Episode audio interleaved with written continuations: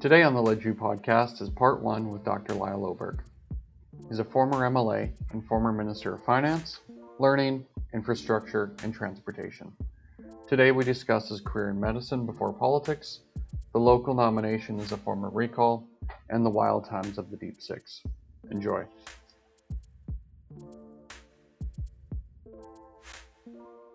Uh, you and I have been friends for years. Uh, I think you're one of the first people I met when I started working in politics, and I noticed recently you made mention of your your heritage being Scandinavian, and I was wondering what that means to you, and if it's had any influence on your political life. Yeah, I, I think absolutely it did. Um, when the Scandinavians came over, they were a very interesting um, breed of people. You know, right back to the Vikings kind of thing, but what they did was completely assimilate. And uh, that's good and bad. It's good to assimilate into the country that you're coming into, but it's bad in that we really didn't have any roots. So we didn't have our roots back to Sweden or Norway or, or the Scandinavian countries. So we didn't really know where we came from. What happened was when they came over for whatever reason, probably you know poverty, all of these things coming to the new world, they decided that they would come and stay, and literally they became North Americans. Um, my family moved into uh, the U.S. first, and then moved up to uh, Alberta. And a lot of the reason was because the around Forestburg, which is where I'm from, uh, was very similar to what the what the landscape was in Scandinavia. So I think you know, again, being on the farm, being Scandinavian, there was a, a, deep kind of connection to where you're from. And I think that that's really important. I think it's, uh, you know, led me, you know, grounded me, no pun intended, but led me into, you know, being a devout Albertan. I was wondering about your practice in medicine as far as being a physician, because you were a physician for about 10 years. And they're trained a certain way. And I was wondering how being a doctor and the training you received influenced uh, your political career.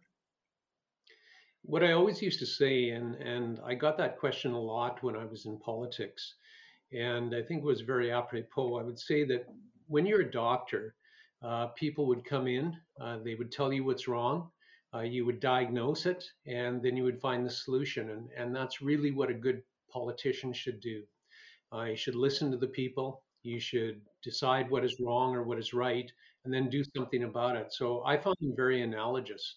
Um, I, you know, uh, you dealt with people all the time, so you knew the where they came from. You knew their family issues. You know their personal issues. And it became the type of thing that uh, I think transitioned very nicely and very quickly into politics, the way that politics should be run you should be a representative of the people. Um, you should listen to the people. You should then figure out what's wrong, and then you should do something about it. Now, on that diagnostic point, when you're a busy MLA, you're a busy minister, um, busy running for leader at one point for you, it's hard to know objectively. And you talked about listening.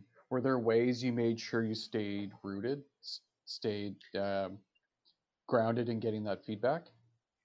Yeah, probably the, the biggest single way is your own individual constituency. And I was very, very fortunate.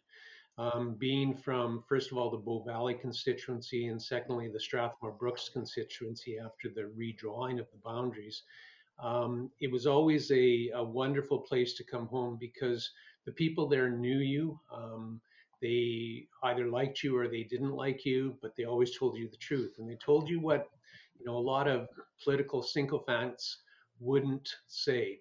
They would say, well, you're doing this right, or you're doing that right, or you're doing this wrong, or you're doing that wrong. And um, it was a great grounding. And when you came home, and actually, what I used to do, probably the best indicator of how I was doing as a MLA was at the parades. So every little community have a had a parade every year, And if you were doing okay as you were driving along in the car, people would clap and cheer and it'd all be good. And if you weren't doing so well that particular time, they'd kind of look away, they wouldn't make eye contact and so on. So I found it a wonderful barometer of how you were actually doing. And like I say, it was just a, a grounding to common sense. Uh, get out from under the dome, as Ralph used to call it, and you know, sit down and listen to what the people had to say. I was talking to a reporter uh, who had been covering the legislature during your time, and they refer some of the people uh, being in Edmonton away from their constituency referred to as capital punishment. I think. Um, do you have a memory of back to the parade season of a really good exp- like when were the parades really good and when were those parades not so great? Like you were there from yeah I, you know I, I will say that i was very lucky. Um, i always had strong support in my constituency uh, during the elections i was usually in the top two or three of plurality in the province. So I was always really, really fortunate. I had a strongly conservative riding, a strongly conservative constituency.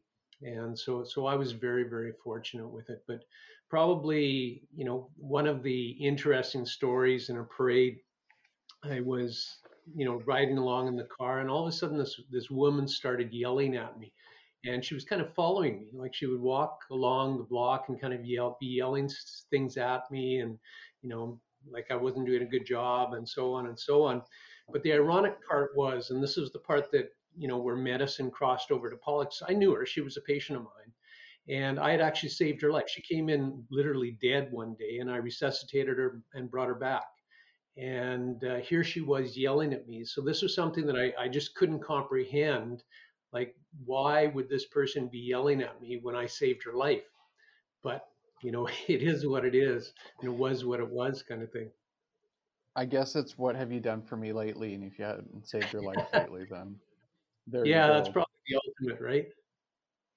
Do you remember when you were a physician practicing how you saw the healthcare system how you saw politics? Because i'm sure it, def- it definitely changed when you started being an MLA, started working in the system, the political system?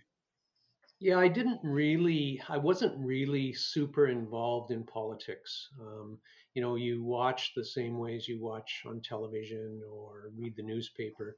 But up until the time that I actually ran, I wasn't really involved in politics. Uh, I had a young family, I had a very busy practice, and to be fair, that was all consuming. So I didn't have a lot of time. The one thing I did do though is I ran for the school board. And perhaps that's what whetted my appetite um, to get into more politics. And at the time, sorry, right now we have Alberta Health Services, whole province. Back then, were they hospital boards? Yeah, each hospital had a hospital board. And um, so you had a chief of staff at each facility and so on and so on. And I was a chief of staff for several years. So you managed to see the bureaucracy and how it worked and how it didn't work, what could work better, what could work worse. So that probably contributed as well to my going into politics. Our mutual friend, Heather Forsyth, when I started working for her, she told me that her route to success in her nomination was selling memberships through the people she knew as a parent like uh, baseball tournaments and things like that. What was your approach to the nomination, uh, selling memberships? Because it it really is a, a sales drive in a lot of cases. Yeah, I I actually took a a different um, approach to nomination. Uh, one of the things that you have to remember is that I didn't join the party until 10 days before the nomination. I didn't announce until 10 days before, and I subsequently went out and defeated the incumbent. Um, the incumbent was a gentleman who I felt didn't represent me nor my family, um, and that Brooks was a growing young community, and this gentleman was, you know, a rancher who had been in there for 13 or 14 years, something like that, and I felt he simply didn't represent us. So I was actually at a kinsman meeting one night, and a friend of mine came over and said, you know, well, who are we going to get to run against this guy? And I said, well, I will. And sure enough, he called me the next day. He said, were you serious? And I said, yeah, I'll run. And so, with 10 days, um, my office nurse was my campaign manager, and we went out and sold memberships. And there was a real grassroots movement to not accept what was happening.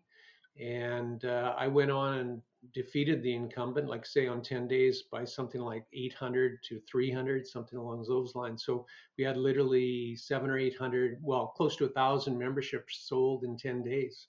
So it was very gratifying as well. So for people that don't know politics too well, right now that would be extremely difficult because of the incumbent advantage. And often you have to be a party member for so long and there's a membership cutoff but back then, you could just decide to be the nominee, and then people would show up to vote for you. They could buy on the day of the vote, couldn't they? Yeah, I think they, you know, if if my mind serves me correct, I think they could even buy as they went into the room. Um, but it was a, you know, a gathering in in one particular facility, so you had to be there to vote.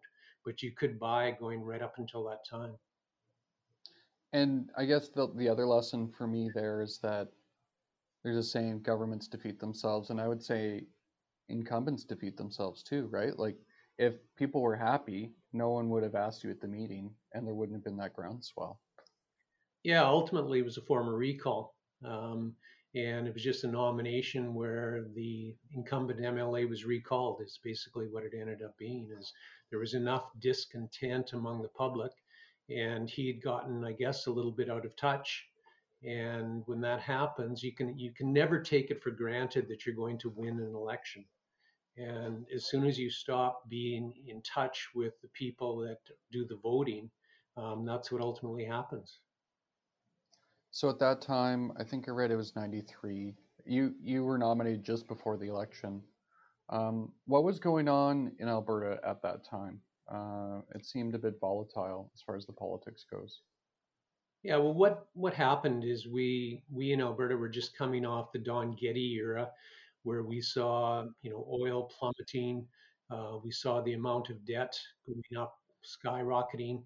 Uh, at that point, I believe it was somewhere around twenty billion dollars, which you know for uh, for someone who had a young family, I just kept thinking, well, what, what right do we have as a society to pass that debt on to my kids? Why, you know, they didn't they didn't earn it, they didn't spend it. So what right did we have to pass that on to my kids? So I basically said, listen, I could do two, one of a couple of things. Could sit and do nothing, or actually do something. And if I wanted to do something, what I could do was run, which was the, the main reason I ran. But that was when you had Laurence Decore and um, Ralph Klein where the two uh, leaders are running against each other. I think one was drastic cuts and one was severe cuts or something along those lines, uh, is what the platforms were. And I'd actually sat down with um, Laurence Decore because I was the chief of the medical staff, and you know I wasn't overly impressed with him. And uh, then I, you know, talked to Ralph and I talked to to the conservatives. I was conservative all my life, so I decided to go over to the conservatives and do it that way. And at the time, for people that may not know their nerdy political history like myself, uh, Decore and the liberals were seen very similarly to the conservatives, fiscally conservative especially. It wasn't dramatically different like today yeah, th- there was very minimal difference. And as a matter of fact, there's, you know, several of the liberal MLAs at the time that I'm still friends with, and we still have very similar ideas. And in many way, um, they're more fiscally conservative than I am or I was. So you had uh, kind of like minds on both parties at that particular point in time, and everyone was uh, against the debt and wanted to get it paid off, which was the main reason for the election. Uh, going into the election, then, uh, what are your memories from the Klein leadership race? I say the Klein leadership race because he won, but that was just before the election as well. Yeah, that was in December of 92. And I really wasn't involved, so I, I didn't follow it at all. I, I you know, again, as I say, I just became a member of the party shortly before the election in '93. Uh, so I hadn't followed it much. Um, you know, I saw Ralph Klein and I, I was quite surprised that he won. Um, but, you know, the more I got to see him, the more I thought, well, yeah, this is the guy that could do it. You know, he could do some really good stuff. So that's why I uh, ended up running as well. And then you mentioned fiscal conservatism, concern of the debt. That was that the main question in '93. Yeah, that was the main um, campaign slogans. They were all about the debt. If you remember, Laurence Decore actually had a debt clock that he was taking around the province, showing the amount of debt. Um, Ralph was talking about, you know, the cuts and burns and slashes and things like that. So that was by far the biggest issue of the day. Um, I think the other ones were ancillary, obviously healthcare, um, taxes, the same as they are now. And interestingly, I look back on um, my acceptance speech at the nomination, and you know, talk about same old, same old. But uh, there was healthcare, there was agricultural prices, there was oil and gas, there was taxes. You know, very similar to what it is now the same concerns. Um, yeah. On that point, you said debt was a main concern. So you would go door knocking and say, "Can I have your vote?" And people would say, "Well, where are you on the debt?" Like that was what you were feeling at the doors. Yeah, that that's what the election was essentially run on, and everyone understood at that time that that we were in big trouble. Um, most people blamed it on Don Getty, and, and in essence, Don Getty was probably the scapegoat of that election. Um, I didn't know Don well, but everything that I had heard about him was that he was just a really nice guy. But he became the scapegoat of that election purely because of the debt that he had gotten Albertans into, and he hadn't wanted to cut back. He hadn't wanted to uh, make the decision to not spend as much. And that was what the liberals and the conservatives both jumped on. And in many ways, Ralph Klein was actually running against his own government. He was running against the government of Don Getty, which he still had many members of. And he pulled it off because, from what I understand, the liberals were leading at one point and they made some mistakes that made people go back to the PCs. Yeah, there there were some gaffes. I I can't remember particularly, but I think if I if I do remember, I think Laurence Decore made a gaffe on abortion, and uh, kind of um, went back and forth on a couple of issues. I believe is what it was, and that that was enough during that election simply to to turn the tide. And they say, listen, um, you know, we don't want it. Um, the liberal name was still tarnished in Alberta at that time from the from Trudeau, uh, from the National Energy Program, and many people just couldn't bring themselves to putting an X be- beside a liberal name. Fair enough. Still the case in much of the province now.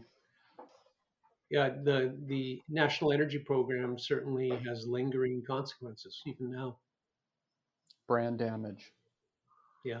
Um, so your first term, you were a backbencher, um, but that backbench was infamous. That was pretty active. Like you were with the Deep Six. Can you talk about becoming an MLA, getting grounded, but then quickly being involved with a group of uh, very active, very vocal backbenchers? Well, I think what you saw in 1993 is that there were people that had had ran who hadn't had a huge amount of political exposure in the past. And you had people who were, you know, the six of us were actually irreverent. Um, we didn't have the, you know, you know, yes sir, no sir, three bags full sir to all the ministers. We were actually very irreverent to them, and we made as much fun of them as the opposition did in many cases. And they, I think, their biggest fear, and I've talked to them, you know, lots afterwards. Their biggest fear was actually the deep six and not the uh, opposition. So we went after them whenever there was issues um, that we didn't like, and we kind of took a loosely formed group and you know made what was called the Deep Six, and it was more of a publicity stunt than anything, but it actually stuck, and uh, we lived up to it. So the name Deep Six, uh, the group of you were so far away, you felt six feet under. Is that the is that where the name came from? Well, where it came from is there were six of us, and we were as far away from the speaker as you could get, and we were all sitting side by side. And uh, there was Mark Hlady, Lorne Taylor, um, Jon Havelock, Ed Stelmach, and Murray Smith, and we were all quite irreverent. Um, you know, we all had good sense of humor, and we had no problems in stating what we thought. So it was an interesting time. On that point of irreverence, because I'm a political nerd, I've read up on it. People don't realize how radical you guys were as using the word irreverent. To what I read, is that you voted against government bills sometimes. You broke news against your own government. You beat the opposition to the punch. You were, like you said, you were the opposition in many ways. Yeah, we we not often, but we did vote against our own bills. Um, you know, I remember Jon Havelock actually asking a minister a question that he hadn't told he hadn't told him the question beforehand. Um, it was very very interesting. Uh, we were going through, if you remember, or if you read about, there were 20% cuts. Well, one particular minister brought in a straight across the board 20% cut. And that was 20% to every element of his business, of his portfolio. And we just couldn't understand that because, you know, that had to be the most unimaginative way of cutting 20% was cutting 20% off everything. So we actually gave them a really, really tough ride through standing policy committees. There was yelling and screaming going on, and we didn't back down. So uh, that got a reputation. Uh, we won a, a few battles, and of course, when you win a few battles, um, all of a sudden, you know, you get, uh, you know, your your egos get buoyed a bit, and you continue on. I just can't imagine that happening today having worked the last 10 years in politics. It's very different than it than it was then. Yeah, and one of the things you've got to give credit to Ralph is and and Ralph would always he had no fear about going against his own people. So if if you messed up, he would publicly, you know, smear you. Um, but on the other hand, he would also publicly reward you, which meant that he gave you enough rope to hang yourself and this was even as a minister later. He would um, allow you to speak, and uh, you know you're representing your constituents. And if you went offside, of course, uh, we had Rod Love, and you get a phone call from Rod Love saying, "Yeah, that probably wasn't the right thing to say. Um, how do we get out of it?" And that type of relationship. So Ralph allowed that, and I think it really allowed for the grassroots of Alberta to come through because they the the citizens of Alberta felt really connected to their politicians at that time. And it was a good way of seeing who could stand or fall on their own, right? Yeah, absolutely. You you lived or died by what you did, and everyone knew that. Um, if you said a stupid comment, and realistically, everyone has said something stupid at a time or another, you had to live with it, and you had to survive. And Ralph was not about to defend you. If it was stupid, he would say, "Well, was kind of a dumb thing." and uh, went on with it. Now, Klein's also famous for um, healthcare reform in the 90s, infamous or famous, depending on who you ask. Was that before the 97 or after? Uh, were you a backbencher at the time or were you a minister when the health reforms started coming through? I was a backbencher at the time, and this was the night that um, Gary Mar was putting in a particular bill. I forget which number it was. And uh, one of the reporters had actually purposely left the window open so that the uh, people from outside, there was a mob outside, could actually get into the building. And what happened is they were pounding on the doors about 10 or 11 at night. They filled the galleries.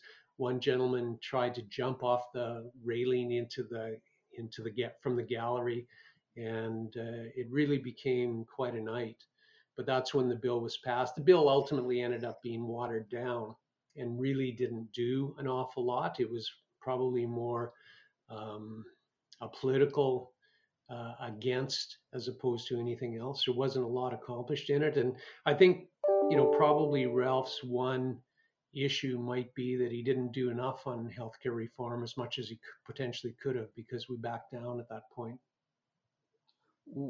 What kicked off such a reaction? Because now you look at AHS and some of EMS is contracted out, fixed wing. You can name a whole bunch of services that are contracted out. But that was the third rail at the time, was it not? Anything being contracted out? Yeah, and I, I think you saw the unions take a stand on it and uh, there was a lot of fear mongering. There was a lot of rumors. Um, this is going to lead to the two-tier system was the the common dogma that was out there. In reality, that wasn't it at all. And unfortunately, what happened is with that bill, there became you know too many uh, handcuffs around what healthcare could actually do, and uh, the, a lot of that was because of the political pressure. Now you talk about, for context, 20% cuts. I think the first budget from the premier proposed a 3% cut over a period of time. People have no idea how hard those cuts were compared to now. Yeah, and, and they have no idea as well, you know, from an MLA, what it meant to go through and do that. Um, you had to go through line by line. We were there, you know, constantly.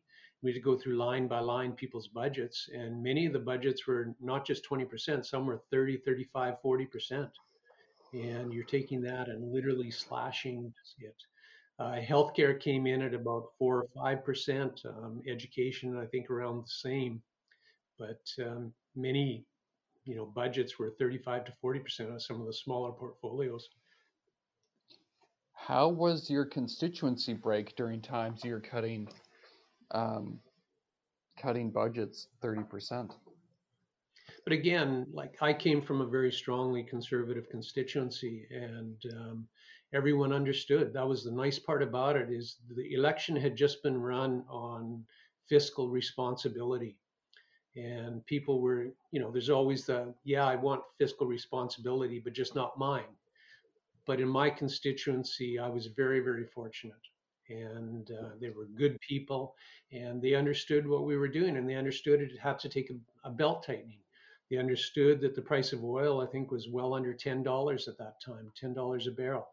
And they understood that you know once the debt and the deficit were slayed um, slain uh, they you know could expect something. But uh, I, as I say, I've said that lots. I was very, very fortunate to be from Brooks.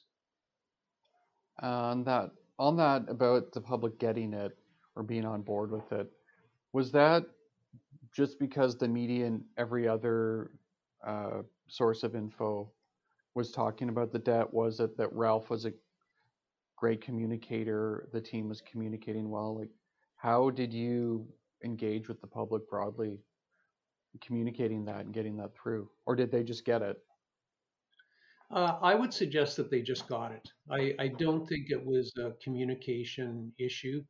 Um, people were seeing what was happening. They were seeing the, you know, we were, in essence, the price of oil and the price of gas was not nearly what it was before. Uh, people were seeing that there was a, a downturn, and keep in mind the other the other issue was that people remembered kind of the late 80s um, where you had interest rates of 19, 20%. And they remembered the bankruptcies and the issues that went on, people giving their houses back because they couldn't make payments. You know, now, to, if we were to talk about 19 or 20% interest rates, people would think you're nuts. You were crazy. Um, but back then, they remembered.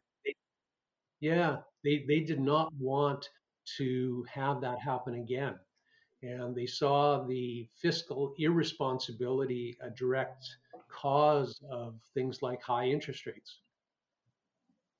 Now, on on Klein, um, not to belabor the point, but at least now people talk about Ralph as someone who understood the public mood and could pivot pretty quickly. Was that the case? Like he had a good year and he would move quickly, or were there times when he would stick his heels in and um, take some damage there.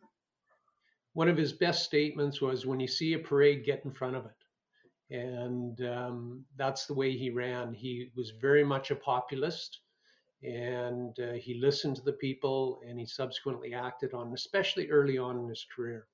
Um, probably the first um, eight years, he was very much a populist, uh, made some great decisions, uh, dug in when he had to dug, dig in. Uh, he didn't like the press and he didn't leave the press. He talked to Martha and Henry, as you know, he called them, the general citizens of Alberta, and subsequently made decisions that way. And the, the other thing that I will say, sorry, as a minister of the crown, he actually trusted he actually trusted his ministers. And he would come and the minister would bring something to cabinet.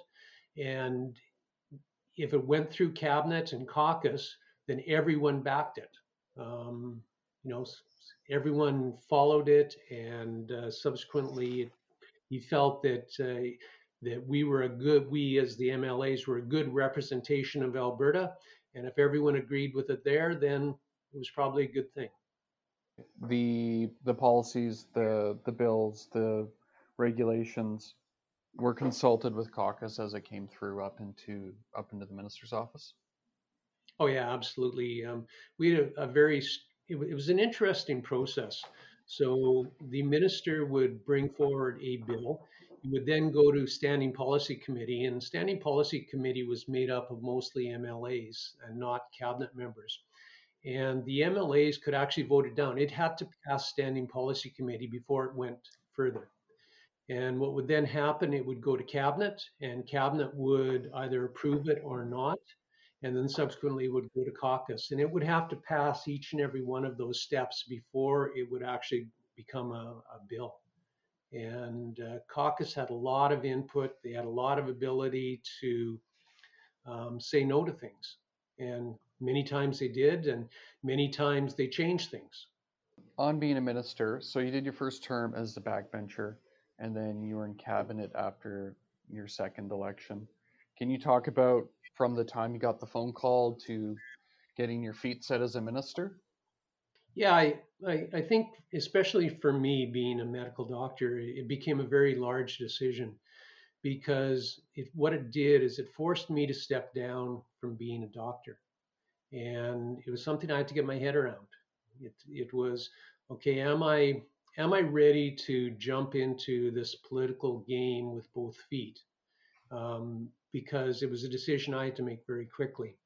I was called and was given the ability to be the Minister of Social Services, and I decided to go for it, which meant I was putting my uh, medical practice in abeyance, and I could not even practice. At that point in time, the ethics commissioner had ruled that a member of cabinet could not practice a profession, and medicine was actually included in that profession.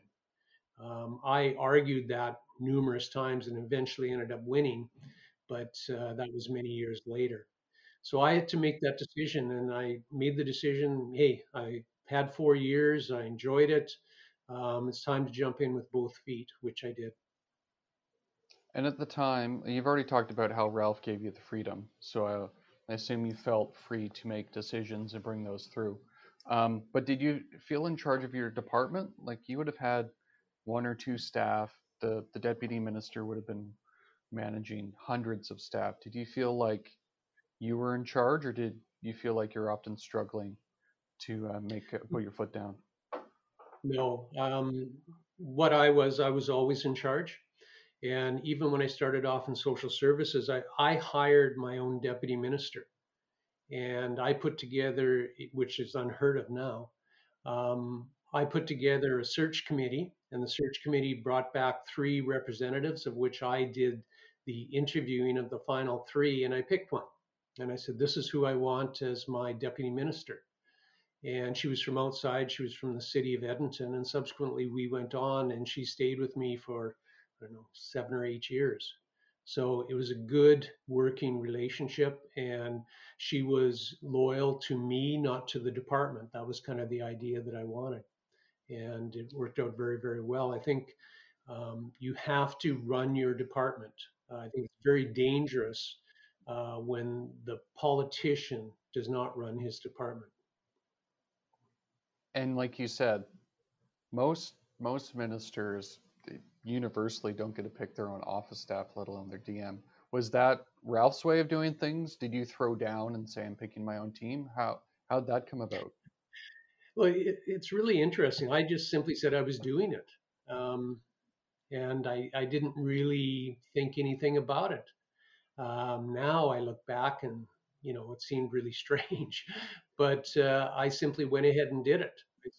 Assumed that the deputy minister was working for me and that I should have someone that I'm, um, you know, can work with, and that's what I did. So. I've heard stories about Steve West, especially where people try to pin policy changes or big changes to Ralph and his philosophy or ideology, but like you said, Steve West just decided to do something and he ran it through caucus and he did it. So it sounds like you had a, a lot of latitude. Yeah, you did. And but again, as I mentioned earlier, you, you lived and died by that latitude. Um, if you messed up, then you bore the consequences. It was not Ralph bearing the consequences. Do you have do you remember notable examples of people where they fell flat where big mistakes were made and they had to manage it themselves? I mean, you don't have to name names, but I'm just curious of during that time because you've had some successes, but there must have been times where someone didn't do it the right way and fell flat. I, I wouldn't say there was that many. Um, and the things that were were kind of small things. Um, there wasn't any major large things because people wanted the support of caucus. Um, they wanted it, wanted to be in a position where you had caucus backing you, you had cabinet backing you. So I think overall people went through, they, they didn't do things just out on their own. And I, I think some of that, or a lot of that, was because of the fear if you messed up, um, you were on your own. I was reading up on some of your accomplishments, and uh, one of them was starting the Henday uh, in Edmonton, and the other one was establishing AIMCO, which has been in the news recently, but had a really good run for a good decade or two. Do you have any accomplish like anything you did as minister that you look back on favorably? Like that's this is my top three. Yeah, um, so it's probably you know thinking back, probably one of the things I'm most proud of is the fetal alcohol syndrome initiative. And that was when I was Minister of Social Services. And at that particular point in time, um, there was a court case in Winnipeg where the judge had, um, and give credit to the judge, basically, the judge had ordered a drug um, addicted woman to be put in jails. She was pregnant uh, to protect the baby, to protect the fetus. And subsequently, we did work into fetal alcohol syndrome and I remember taking that work forward to the Western Canada Premier or um, Western Canada Ministers of Social Services. And we started an initiative in um, fetal alcohol syndrome and the prevention of fetal alcohol syndrome. And that was probably one of the things, again, it's, it's, not anything that you receive a huge amount of recognition for, but it made a sincere, huge difference. And I'll never forget um, when I was interviewed, I was interviewed by CBC out of Winnipeg or out of Montreal or someplace like that. And the person on the other end was chastising me because I dared to say that a woman should not drink alcohol when she was pregnant. And she absolutely went up one side of me and down the other, saying it's a woman's right to do whatever she wants to her baby, you know, and so on and so on. And at that point in time, obstetricians were still saying it was okay for a woman to drink one or two drinks a week. And now we would be aghast. I, I think, you know, you're you have small kids, James, so you would be aghast if your wife drank. And I think that, you know, what we did by making fetal alcohol syndrome public, I think was something that was beneficial to society. So that's probably one of my my top um, initiatives that I'm most proud of. I was just going to say it's interesting that, say, 25 years ago, that was the take on drinking while pregnant. Uh, you know, my wife barely had more than you know had one cup of coffee, let alone anything else. And you had to push uphill on that with people. Yeah, um, I what I said publicly is I wanted to be in a society where if a pregnant woman is sitting in the bar drinking alcohol, that someone would actually go over and tell them you shouldn't be drinking. And now that's a given, but you know, in the the um, late '90s, that was not a given, and you know, people forget that.